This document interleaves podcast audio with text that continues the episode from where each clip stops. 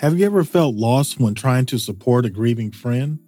Suggested Etiquettes for the Grieving is your go to guide for offering real comfort in difficult times.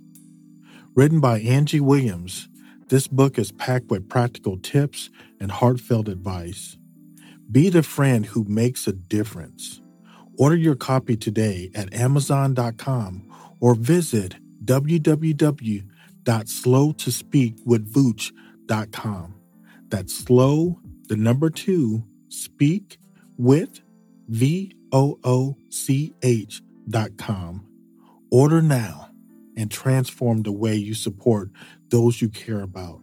Suggested etiquettes for the grieving because being there matters. I remember telling you this one time. I was like, when you get hurt, your dad and I would still be here for you, but everybody else going to be gone. But at that time, everybody was giving you the praise and the honoring and, and, and putting you on this pedestal. And I understood that. I just didn't know how to tell you, like, be careful because, you know. So I'm, I, I got to apologize in a sense because I didn't understand it fully when I was saying that I didn't see you in the paper. That was just me just saying, like, man, this is scaring me because I, I see how it can, you know, pride comes before the fall, you know? And, and so, yeah, that was just, that, that's what it was. Yeah, I feel like this back then, I feel like I was looking for more of like the advice on like what to do rather than like what not to do. Hi, my name is Anthony, aka Vooch. And I'm his wife, Angie. And this is the Slow to Speak with Vooch podcast. At different times in our lives, we are faced with loss of different kinds, whether the loss of someone we love or something we hold dear to us. When supporting the griever, it is hard to know what to say or what to do. Well, I'm excited for this season on Slow to Speak with Vooch podcast. My wife Angie and I will be discussing some suggested etiquettes when supporting a griever. Over the past 10 years, I have experienced so many losses family and relative losses, friend losses, job losses, and health loss. Experiencing loss upon loss to me felt like a wave of water that just kept hitting my face to the point of leaving me breathless. In my experience with losses, I found that many were unaware of the proper etiquettes to use when supporting the grieving. So I was encouraged by a friend to write down my experiences. This led to family, friends, and me to write a book called Suggested Etiquettes for the Grieving. These suggestions are only a framework of ways to consider when supporting a person grieving any loss. These following podcasts are going to be with the authors of the book, so please enjoy.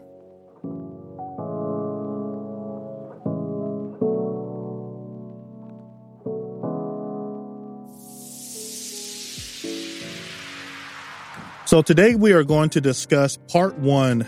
Please do not take the griever's emotional response personally grieving from a youth's perspective. The beginning of the chapter scripture is in Psalms 73:21 NIV, and it says, "When my heart was grieved and my spirit embittered, I was senseless and ignorant. I was a brute beast before you." Angie, could you tell us a little bit more about why you chose to use that scripture? Um, because it fit what um, Tony wrote in this chapter is just basically saying that when you are grieving, you're kind of in a different place and it can come off senseless and ignorant, but, and you can feel like a brute beast, but basically it just fed along with what was being felt at that time in the title. All right. And, and in case you guys didn't know, we are joined today by Tony Jr. Yo, yo, yo, yo. so, this is going to be a great podcast. We got the whole fam here today. And I guess I'm going to go ahead and start off with um, what did you mean when you had to convince yourself to live each day, Tony Jr.? Well, thank you first for having me here on this podcast and uh, letting me get my part out here and I appreciate you guys going hard on the book. And right now, just what I meant by that was just, you know, every day you can wake up. You know, there's a lot of people right now, even who just feel the same way, who feel like every day is a struggle just to grind, to get up, go to work, go to school, and do things that you know you don't really want to do for a bigger meaning, or just do things that you constantly got to do and you don't even know what's going on. You feel hopeless. So I feel like this, like to live every day, day by day, was just kind of my thing of just like, let me not think too far in the future now that things are over. Let me start thinking about how to do everything I can with this day. So Mm. that's just kind of how I looked at it. But I live, live, try to live every day, day by day. Just by that. Now, when you wrote that in the book, this was, um, uh, were you speaking about now or were you speaking about back when you were in high school? What's the difference between now and when you were in high school? Uh, high school is just, is just everything's just fast. You don't really have time to think.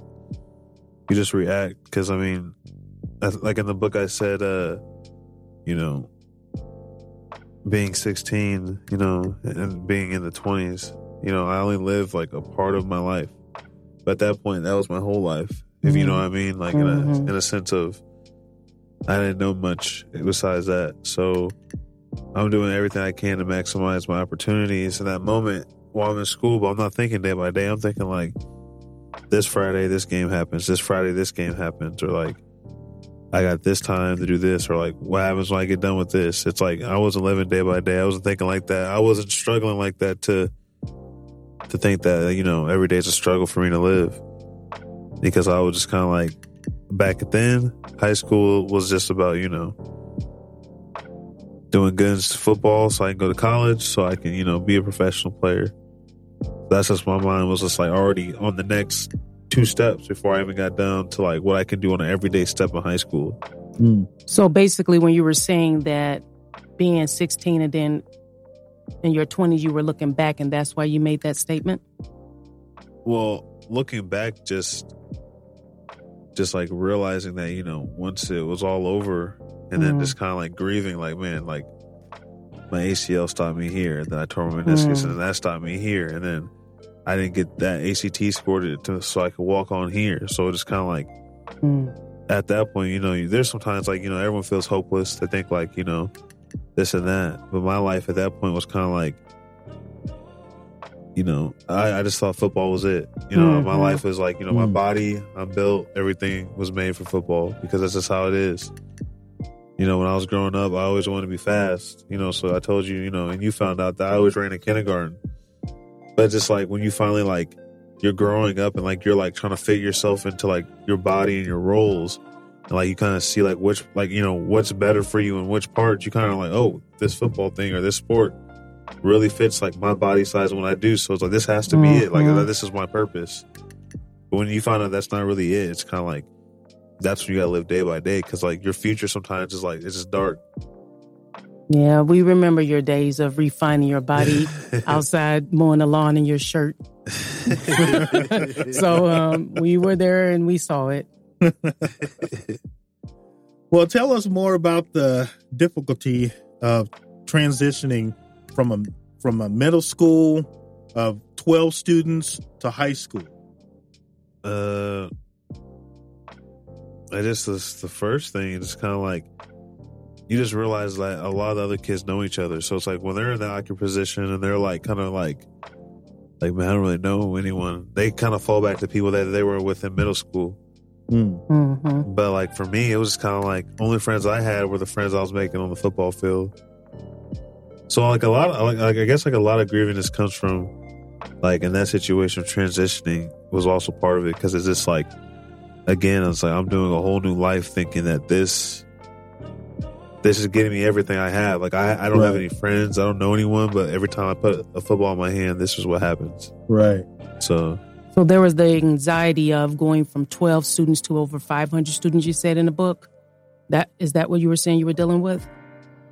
Uh, I I don't really think it was. I think for some people it was anxiety, but for me it was just kind of like I was just curious because I'd never been in a situation where there was that many people. Like 500 people were probably the amount of people that were in my whole school at that time in Isles. But just to think that one, just one like class had 500 people, and that didn't even make up the whole school. Kind of had me curious, like how do things like work? Like how, like how does this function? Like how do people know like certain people? I don't know. I'm just more curious than, than anxious. Yeah, I remember when you were switching over and you kept making that comment of going from 12 to this bigger school and how nervous you were. But I also remember you eventually stating, even in the book, that it was easier because you had played football with some of the guys in youth football. So that kind of eased up some of that craziness that you were feeling. And, and then also having to go from being in football and youth and then going to high school and playing football was another obstacle you were trying to, or another world you was trying to understand. Yeah, exactly. Wow. Now, what were some of the things your coach, girls, teachers, and other athletes did to make you feel important? Stay with us. We'll be right back. Have you ever felt lost when trying to support a grieving friend?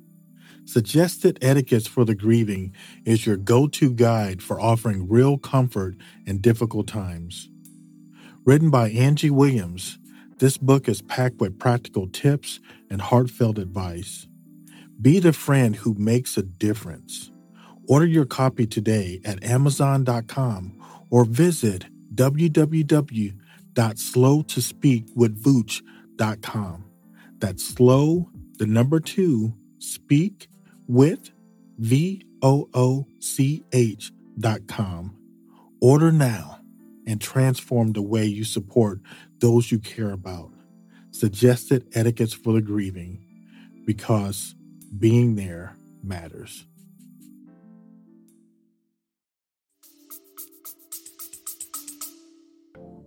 And of course, this is after you became this big athlete in the small town. Uh, First of all, be, I'm sorry. I, don't, I mean, I don't mean to change it, but talk a little bit about switching over to become a star athlete and then going to how they all did that. I mean, well, I guess just switching over to the star athlete is just kind of like overnight. You never know. I just one day came back to school one day and then I hear my name on announcements. I'm in the lunch line. The next thing I see is like everyone like, oh, you're that kid. Oh, you're him. Oh, yeah, I did see you play. And after a while, and then it's just like, okay. After the seven touchdowns you made in one game, which kept on going to 13 and Yeah, I- I 15 and 17 touchdowns. Every time somebody told the story, I was like, okay, how many touchdowns? There's 21 touchdowns. because I, I wasn't at that game because I was at I was in um town with the, the older sister who was But- dying. But to be honest, well, I- to be honest, I don't even think I even scored seven touchdowns that game. I scored six the next game. I just think it's just because that that game I was just all over the field. Like it was just like any anytime there was a play made or anytime there was a touchdown, I was involved. But that whole scenario, just like I don't even know. I don't even know how they even got that stat. I just know that it was on the intercom.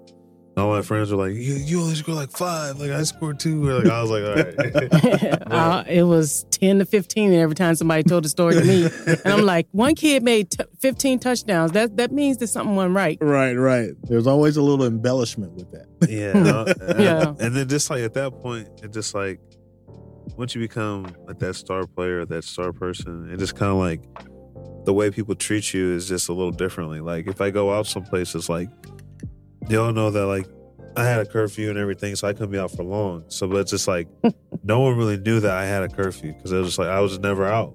So when I go out, people be like, "Where were Tony Williams and stuff?" And I always, I, I didn't understand that. Like you know, everyone always used my full name, or everyone always used like, let me like, so I'm with Tony. Mm-hmm. I was like, oh, I'm with Tony Williams. So I'm like, I don't really know any other Tonys in town. So I was like, I don't know who else is Tony. but it's kind of like that's when you just start noticing. It's like you start getting to put like people are like, oh, Kanye West, or still like just Kanye.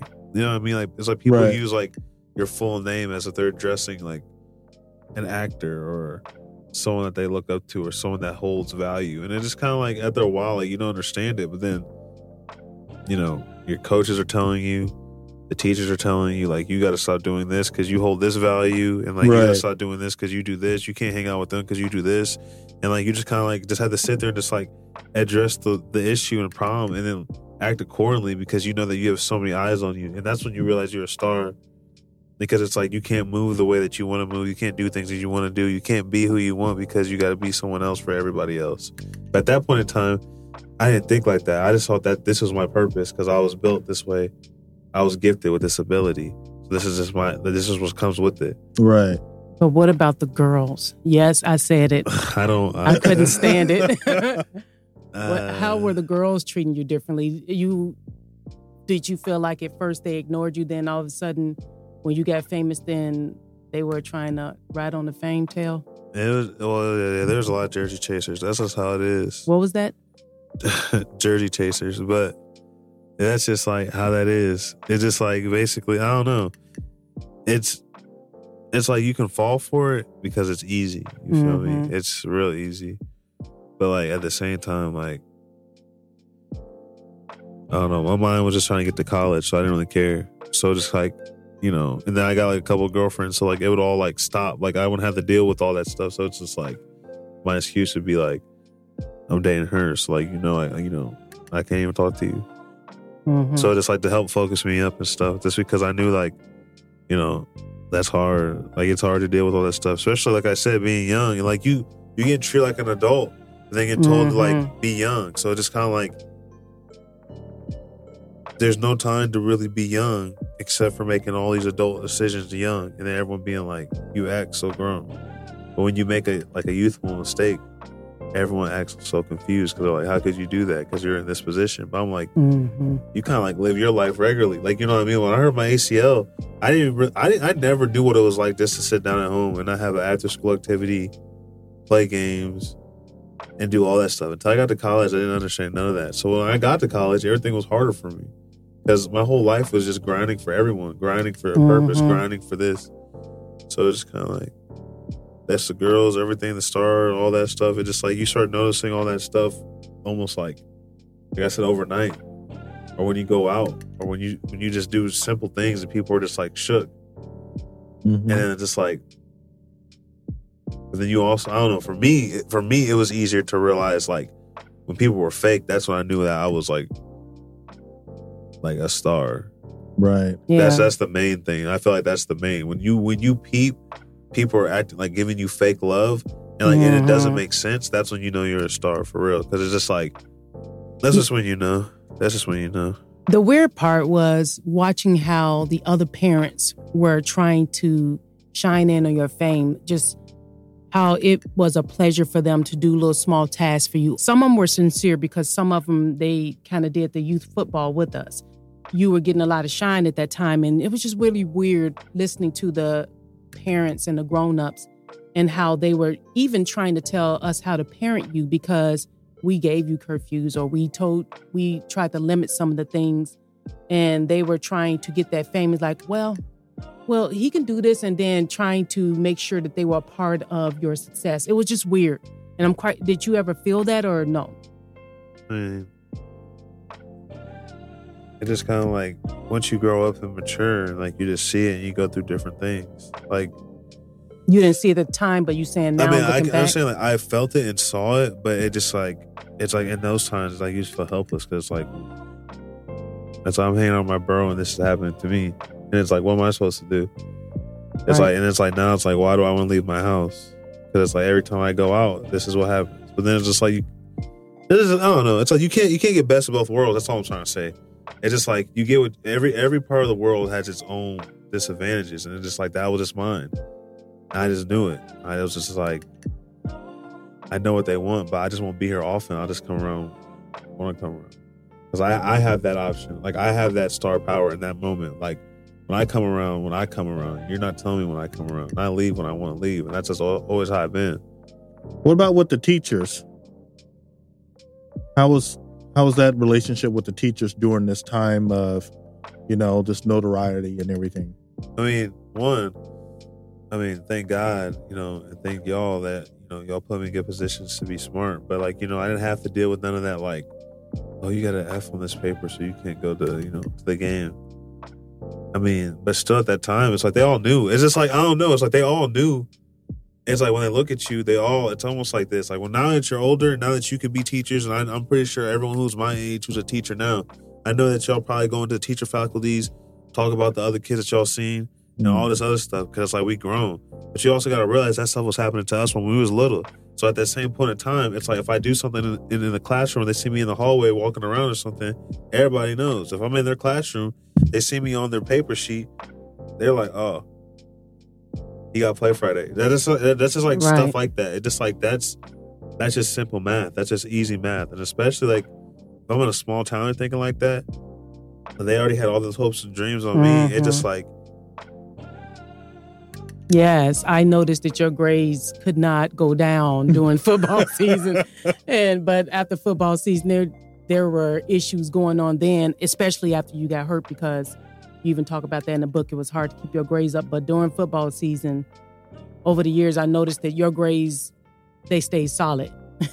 so And that's where I want to pivot to. Um, please explain your loss. You know, you got this great high with everything with football.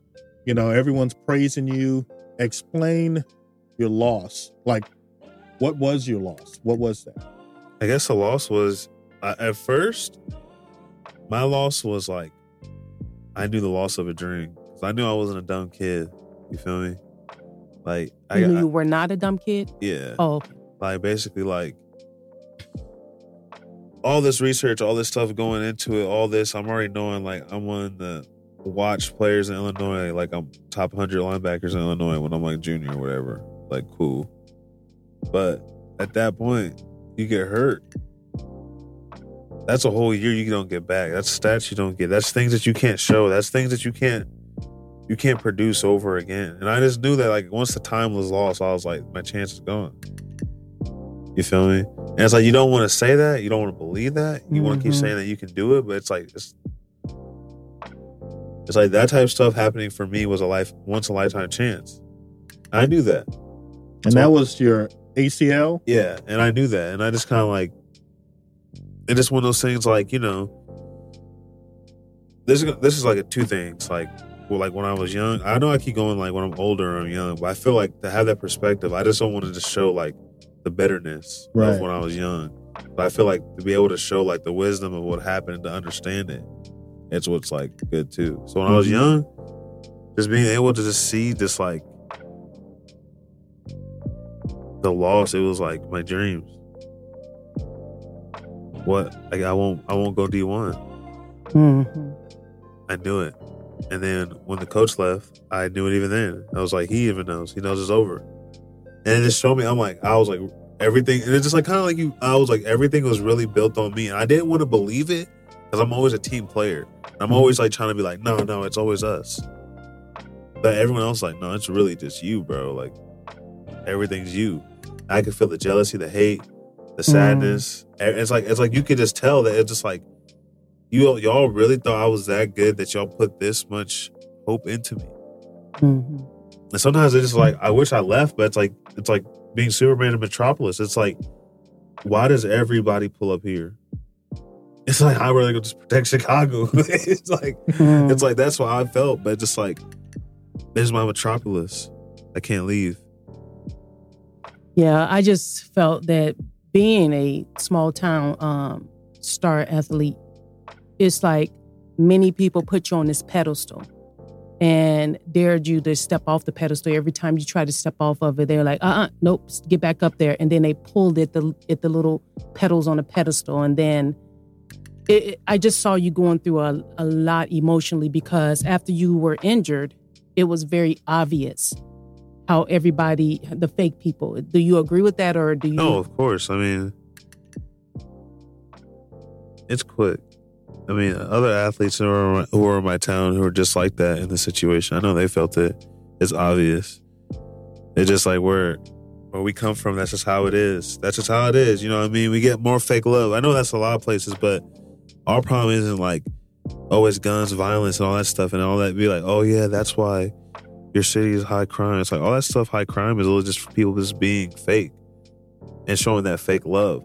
And people just can't like understand like why would you go it's like why would you go through that whole process, all those memories and all those things off of a chance that you didn't do nothing towards or help out towards that problem.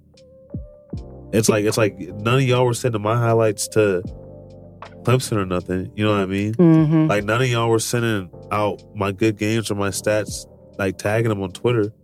Mm-hmm. It's because I wasn't out there talking to you. I wasn't like, oh yeah, I'm your buddy, and people were like, oh yeah, post that, and it's kind of like,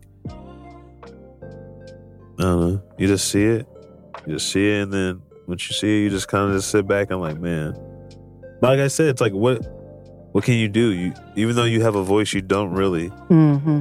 because at that point, it's just like you have a voice, but it's like that's not what we want to hear. Mhm. We don't want to hear you be like, I had enough. I need help. I need to go somewhere else. It's just like they just want to hear you be like, I'm ready to step up and keep working hard. Mm. So Now, how did social media make you or make your struggle worse when, you know, with the losses, you know, that you feel like, okay, I got to stay off of, you know, social media or like, how did that all come in play, you know, with your injury and everything? I mean, social media plays a big part because that's what you know our mind goes to in our subconscious, and just like at that time, following, of course, a whole bunch of football pages and stuff. You know, you follow everything that's like in your immediate world, but I'm just looking at that people's huddles, people's good games, games are losing when I'm like, we could have won. Basically, a team that you know that a lot of people could have got scholarships on that team when I got hurt or like you know what I mean? It's just like it's just kind of weird. It's just like you feel the whole. I'm a big picture dude, and I just that's what really hurt me was just the big picture. It wasn't mm. the injury. It wasn't the the oh you'll be back next year. You can still make a difference. It's like I know that I could probably still go to college if I play good another year, but it's like it's not about that. It's like what did we lose? We lost a coach. We lost good players. We lost a whole AD. We lost funding. We lost, you know what I mean? We, like we lost a lot, all, all off of a kid who's only 15, 16 years old. And it's like kind of like, it's like weird. Right. And I did know um, there was one college that uh, we actually went to go um, visit one time. And I know after the injury, that sort of dried up and everything. Um, did you get like any a letter or a text or anything from them to let them know that maybe that they are still considering, or was it just they just stopped talking to you abruptly? I mean, to be honest, you can't really like, unless you're a senior, you can't really talk to the student. So it's like everything was through the coach. Hmm, So it's like once he left, everything left. right. Mm. So once the coach left, it's like all your connections that Yeah, you had. and that's why I was just like so devastated. It was like everything Oh. was so was just so messed up. It was just like I felt like it was unfair. It's like I, I put in all this work, hard work, for me to get hurt. That wasn't even my fault. That someone like you know what I mean. It's like you know what I mean. It's like someone else didn't do their assignment. I got hurt, right. hmm and now everything comes crashing down because I got hurt. And then the coach leaves, and then that's your connection to the colleges. And then it's like then it's like you you got to put the whole team on my back. You know, the principal AD ain't doing nothing. They ain't saying nothing. Right. No one's doing anything. So then it's like now you got to put all this whole thing back on to me, and I got to go in there and fix things. And I'm like, how do I fix something that's like, I don't know. So, but I mean, right now I'm glad they're doing good. You know, I'm glad Springfield High turned around. But it's at, at that point, you know, I had to sacrifice everything that Right. I wanted, that everything that I was going for, for everyone else that's coming after me. So it's kind of just like you lose a lot. You know what I'm saying? You had to lose a lot. And it's like I'm I'm just a 16 year old kid, 17, 18 year old kid, thinking like I gotta lose all my dreams and passions so that other kids before me or after me or yeah after me don't have to go through the same thing. Making Right. sure that at least at least there's a coach or a program that stays together so Mhm. there's a chance. Now there is kids that are going to like colleges and they're getting scholarships. And I'm like ha- like super super happy for them. But it's just like all the damage that had to be done off the loss is kind of like it's like someone had to take it and it was just like I had to take it. Hmm. And it was also a uh, time where it was unfair for you as well, because I do remember that you guys didn't have that many freshmen during your year to be on the football team. So when you guys were moving up, you when you were in your junior year, you were playing with more freshmen than seniors or or juniors. And so because all the players when you were a freshman, they were gone.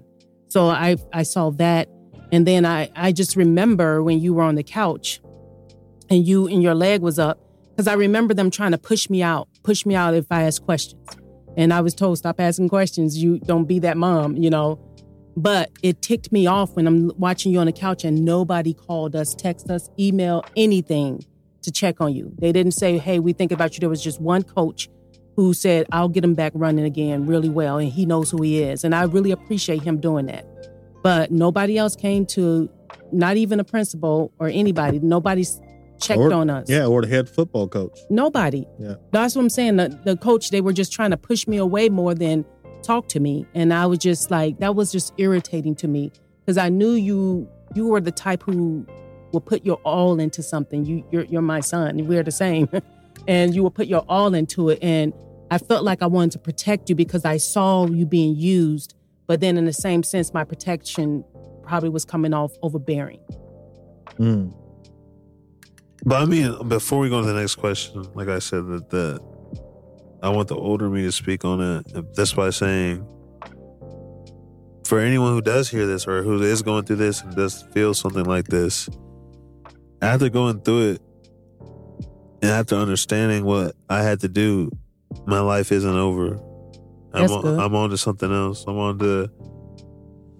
It may not be my first dream, but you know we get to dream every night, so you get to have multiple dreams. So it's like let's not let's not ruin our world over one and want to end the world over one. Like God made us for a lot of purposes, and just having a physical attribute doesn't mean that's that's everything to us. For some that is, but for many that's not. Mm. And there's many great people that didn't have to run, jump, or hold a ball to do something great. So just that's why I just wanted to say before we move on.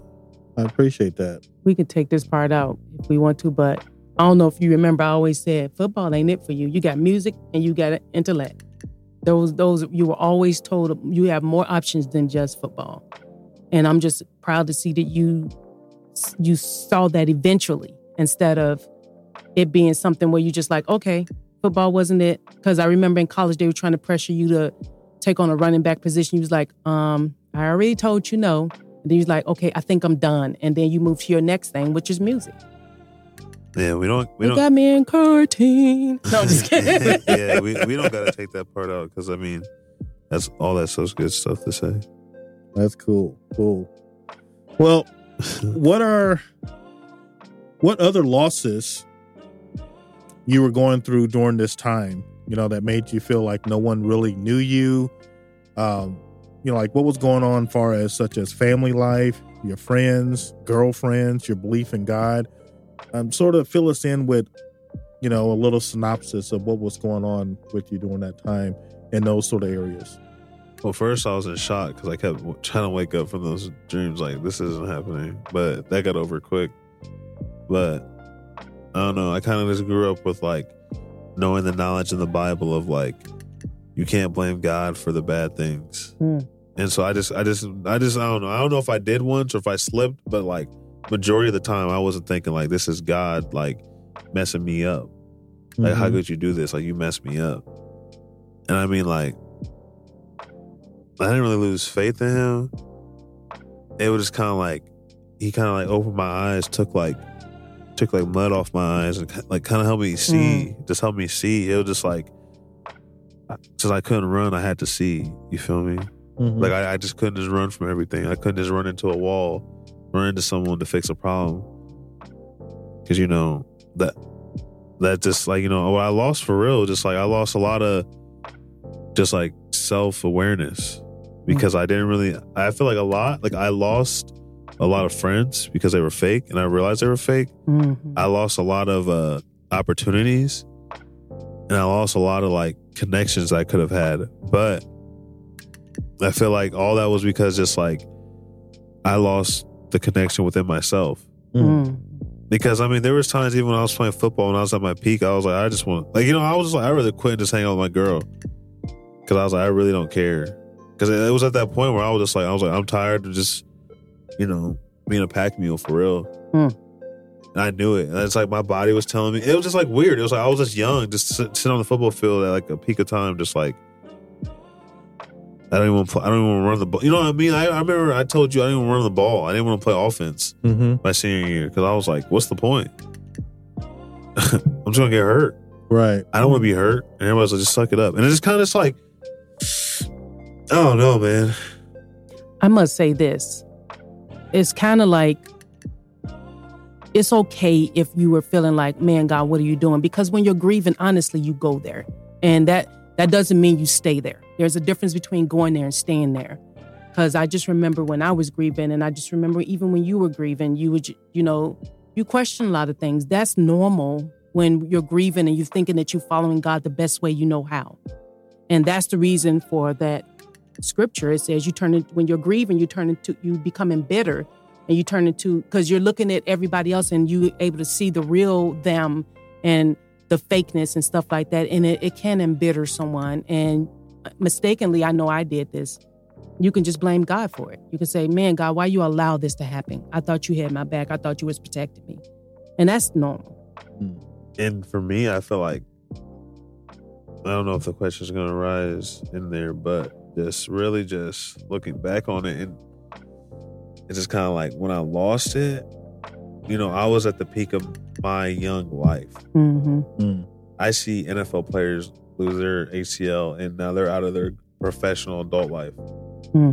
So it just kind of like, I don't know. I, I, it's weird. It's like sometimes you look at it as a blessing, sometimes you look at it as a curse because it's like I could be like making millions of dollars now off that profession, get hurt there, and lose all that money and have no plan or no backup, Mm-hmm. and be like, now I'm I'm down bad. I lost all this money. I don't know how to do anything. Or I could have lost it when I was young, and now I'm learning lessons. So like, if another scenario like that happens to me again, I'm prepared. So it's kind of like it's just almost like you can play both sides of the coin because I've seen the athletes that I've watched grow up my age, people that I've watched I wanted to be just like because I wanted to be in their situation, who are now about to be bankrupt. Mm. you know what I'm saying? And it's like it just blows my mind. And nothing against you know Johnny Manziel, Johnny Football, but just like that story to me sometimes blows my mind. I'm like, bro, you were on top of the world. Everyone wants to be you. I wanted to be you. I wanted to be that guy. Like I'm thinking, I got the talent, I got the speed, this and that, this and that, this and that. Then it's like now you're not even in NFL playing. You're you're like you know you're playing a whole different alternative football league. Mm. Mm. You know, like one thing I was um, in the book, you say my family life was always upsetting me because you felt like you, that we didn't under we didn't understand. Could you elaborate a little bit on that point? Well, just how kind of like mom said, like she didn't really know I was in the paper and stuff. Like mm-hmm. that's just like this the the cover art view basically of just like the mirror image of like like hey, I'm not you know I'm dealing with stuff like I'm a star here. Like I'm not just a regular. Like I don't know. I guess it's kind of like one of those things. Like I knew you guys are doing your respective things, doing your own things. You guys would come to games and parents would talk to you. But I'm like, you guys don't see these people. Like the people who like people go to the games and stuff Mm-hmm. they work together. You know what I'm saying? Like Mhm. they they all like they're all like connected in a way, but y'all were like in different communities, different crowds doing different things. And like the people who knew me that y'all knew were all from out of town. And I feel like the second that we finally got to church and they were like, Oh yeah, we heard about you. You guys were like, Oh, Tony, okay, you're doing you're you're kind of getting up there. And I'm like, No, like I've been in the paper since I was a freshman. So it's just kind of like I, I've been dealing with like the, the city's eyes on me since I was young. Mm. So it's, I was trying to like express like the reason why I need to go out is for my sociability. It's like I got to be able to be seen so people can still like talk about me. But it's like I can't be seen if I'm always in the house. But I couldn't express like because it's just like you guys are like no no no you're you're young. But I'm like but I got to be social. Like these are my fans. These are people who Mhm. support me, who literally chant my name at the games. Who like who are shook that I'm even around. It's like I got to be able to like do that to help build myself up. But I couldn't do that, so it's like on the back end, it's just like all right, Yeah, it's like you're young, but you're ready. you feel me? Really? I guess, I guess I'm young, but I'm ready. I had to throw a little Keith Sweat up in there. Okay. Turn his mic off.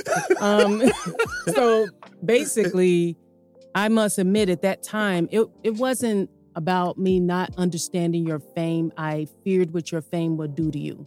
I saw the phoniness before you did. I told you that um, I was in, in high school. I wasn't a big um, athlete, but you know, I saw all the people trying to leech on to the um, the fame. So that was kind of hard for me. So I think I did the best I could, uh, but I don't think it was the best by trying to keep you humble and to be honest and say, stay humble because when everything is gone, I remember telling you this one time. I was like, when you get hurt, your dad and I would still be here for you, but everybody else going to be gone. But at that time, everybody was giving you the praise and the honoring and, and putting you on this pedestal. And I understood that. I just didn't know how to tell you, like, be careful because, you know. So I'm I, I gotta apologize in a sense because I didn't understand it fully when I was saying that I didn't see you in the paper. That was just me just saying, like, man, this is scaring me because I I see how it can, you know, pride comes before the fall, you know? And and so yeah, that was just that that's what it was.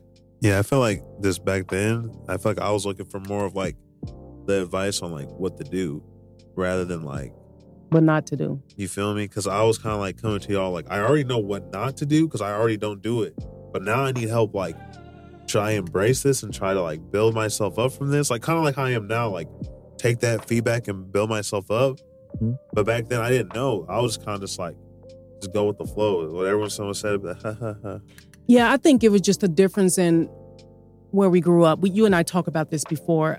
I grew up in a predominantly black town. So our culture was the same. Our thinking was very similar. I wasn't used to this town. So I was giving you the advice from how I grew up. And then everybody, but you were living in a different world for me. Your dad probably grew up more in a world like yours, but I didn't know. So my advice was not the best advice for you because I was telling you from growing up in a predominantly black neighborhood. And, you know, which leads into something you're mentioning in the book. And I want to ask, why did you feel the church was not very helpful during this time? I just think it was just human nature at this point. Sometimes, like, you know, I feel bad for Christians because everyone has this concrete idea of you got to be this, you got to be this. But then they tell Christians like, don't hold me to, don't hold me to whatever you say. Don't hold me, don't hold me to whatever image I already presented you. Don't hold me to that. I do whatever I want. Mm-hmm. And then mm. for Christians, it's like, but you better be doing this. You better be on your knees. You better be taking supper. But if you don't do that, you're not really a Christian. You're not doing mm-hmm. this. You're not mm-hmm. doing that. How could you do that? But I'm like, the same thing you don't want them to do. You guys are trying to flip the script. Mm-hmm. But really, only thing Chris, some Christians are trying to do is just like, look, you we live in the same world. I want you to Jesus. If you're not going to do that, that's fine. I still love you. Mm-hmm. That's just all it is. It's like you can be gay, you can smoke pot, you do whatever you want, but like I'm living my life trying to get towards God. I want you to be on that path. Cool, you don't want to be on it. I'm still gonna say it. I'm gonna still live that life, but I ain't gonna like, you know, shoot you down for what you're doing. Right. And if like you know you you standing up for a cause and you striving for your cause, it's like cool. I love you. You fighting for something you love. But don't get mad at me when, you know, I don't follow everything that you do. Just how you don't get mad at me that, you know, I don't follow everything you do. Mm-hmm. It's just kind of like, you know, I ain't asking you to go to church every Sunday if you don't want to go. Right. It's like, I'm going to go. That's what I want to do. Right. But don't get mad at me that, you know, I don't want to go to like, you know, a certain event that I don't find fancy. Mm-hmm. I, I agree with you. This book, Grieving, and even starting this book, has opened my eyes to how judgmental we can come off as Christians if we're not careful. Because just what you said, we do follow, we try to follow what the Bible tells us to do. But when you start pointing the finger at somebody else and then start degrading them and telling them how they're not following the Bible, it can turn someone off from God totally. And I just remember in the book you were saying, basically you were saying like, man, there were just these ex- expectations, and that's what I kept hearing from people. These expectations of how you should be handling things. Like when I know with me, how you should be handling your grieving. And it's just like, how are you going to tell me how to handle all these losses back to back to back like this?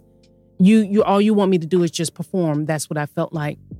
So this book has really helped me to dig deeper for a relationship with God. So I see where you're coming from. It's all about my relationship with God. And if someone chooses to be attracted to it, amen. If they're not, amen. I, but, you know, it is what it is. I, I feel like the, the the the thing you said like you want to perform and the feeling of you saying that you know like people expect you to do things and i feel like christianity is like the stories aren't there to tell you this is how you're supposed to be it's it's there to tell you like this is how they dealt with that situation Yes. so it's like the perspective is everything right Yes. Jesus still lived in those situations, and the disciples lived in those situations where there was killers, drug dealers. There was there was tons of people in that wrong around them, and they still accepted them and loved them as them, and didn't try to go out and be like, "I can't be around you, bro. Like you you so simple, man. I ca- I can't even be around you." I feel like that's what that's what the expectation was when I was in the church for. It was just kind of like man, you do one sin, I can't. you you you must have messed up because you know better. It's like I, I do know better, but I still made a mistake. Right. I do know better, but I still wanted to figure out the other side. And I feel like there's a lot of times in the Christianity that like when we're trying to realize these other things back then, is that we're realizing that like those kids and those people who were becoming young disciples who were growing up didn't have this, this phone. They didn't Right. have the internet. They didn't have the access to things that they could learn on their own accord. You feel me? Mm-hmm. Everything was taught through traditions in the synagogue and the church. So all of course they're gonna go of course they're gonna commit. There's nothing else in life. I feel like the expectation, I'm like, we're involved in let's just be straight up. Sin sin comes to our doorstep. Sin comes to our phone. Sin wakes us up with a notification. so it's just like it's just like to expect to expect children who are curious in the world going through a new especially a new age of technology and a new age Mhm. of things that that parents don't even understand themselves. Like I felt that type of that feeling in the church was like I'm like there was a disconnect. you feel me? I'm like, y'all have a whole new generation. that I don't even know. Like, you know, I'm, I'm 11, 12 years old trying to figure it out. And y'all like, you're the leader. And I'm like, bruh, Right. I'm, I'm trying to figure the game out. I know I think I got it. I'm hearing the stories, but I don't actually get it. I haven't lived this stuff. These scenarios don't even make sense to me. I'm still not mature enough. So when you were saying that there were expectations, were there expectations from those you grew up with in the church and the the grown ups? I mean, oh, where from where are you all. coming from? So I mean, explain that a little bit oh, more. man, I can for sure. Talking to this one of my good time friends is just like, he thought I did no wrong. He thought I was perfect. He thought I was the model Christian to go after and be who you are. I'm like, bro, what? I'm like, if you only knew. I had to just tell him straight. I mean, we're not as close anymore. He doesn't really talk to me as much anymore, but we're still good friends. But it's just like, I'm glad I could establish that, like, bro, you could be you and be human and make mistakes and still get to heaven, bro. It doesn't matter. I'm not saying I've been there and done it, but at the same point in time, I'm not perfect. I know everyone puts his whole life, but that's why I felt really wrong too. Is when my homie is thinking that I'm some perfect being. I'm like, bro, you know me.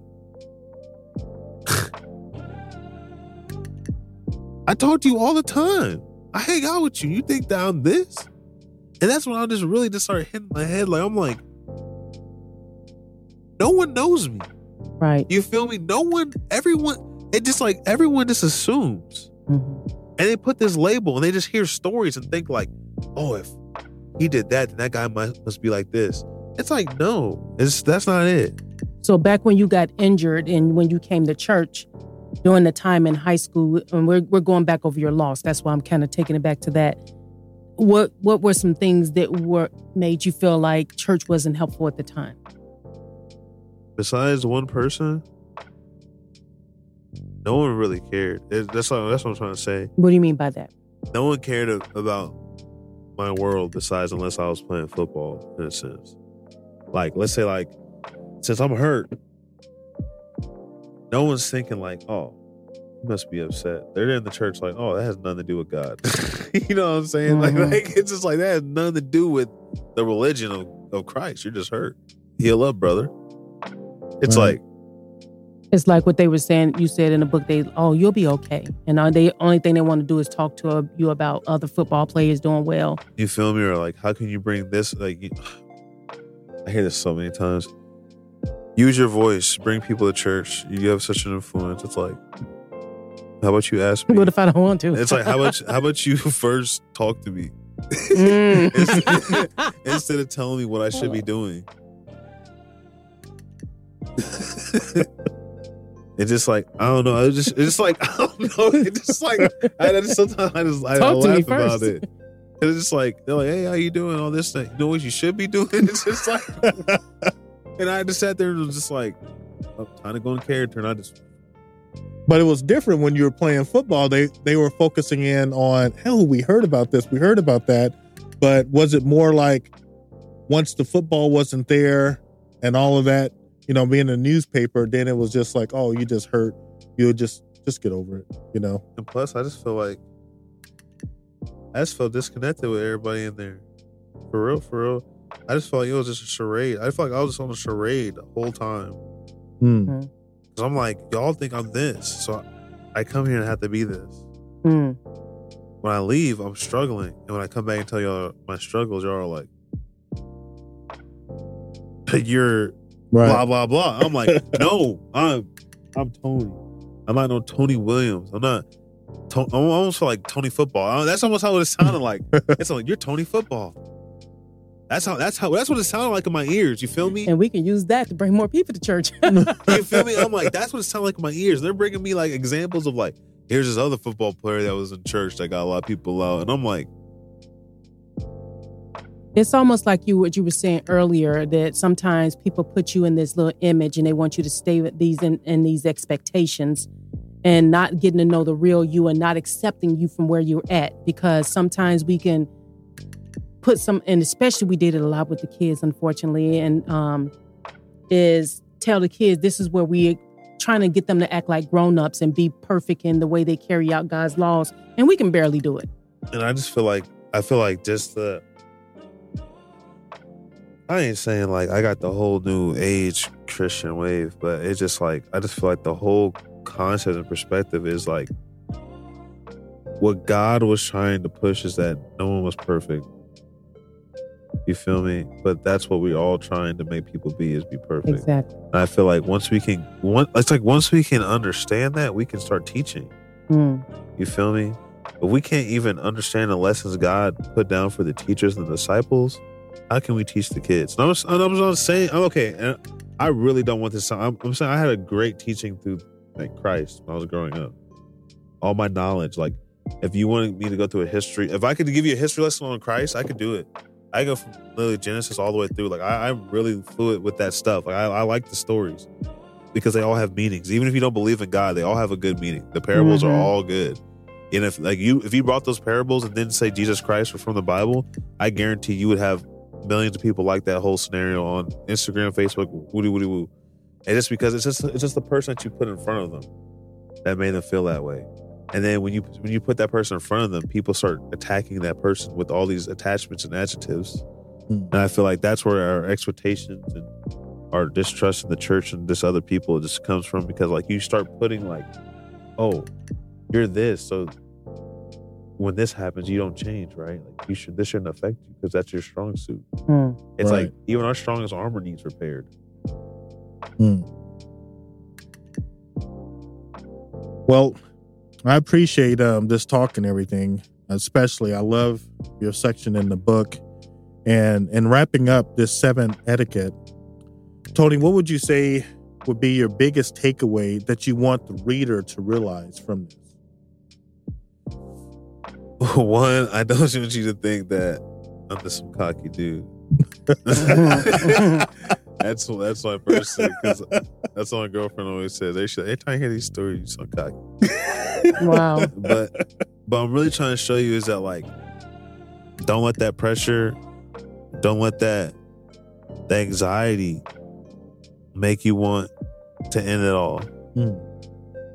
Don't let defeat and failure make you want to end it all. Don't let your situations where you thought everything was supposed to go away and it doesn't stop you from being you and continuing life because I'm telling you right now, I'm on a different path and things are better now. I appreciate that. I Yeah. appreciate you coming here and um, explaining to us a little bit more about your chapter in the book. Um, I appreciate you writing it um, and speaking from your heart. And thanks again. Well, we just want to clear up at the end. He says that it wasn't said the way he talks, which is correct.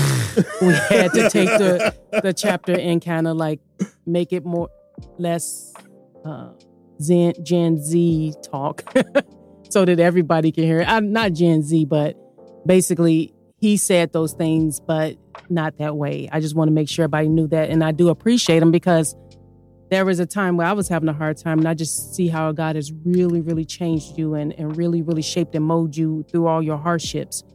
And it really, just watching you change has helped me just to get through a hardship I was just facing. So thank you. Yeah. Appreciate it.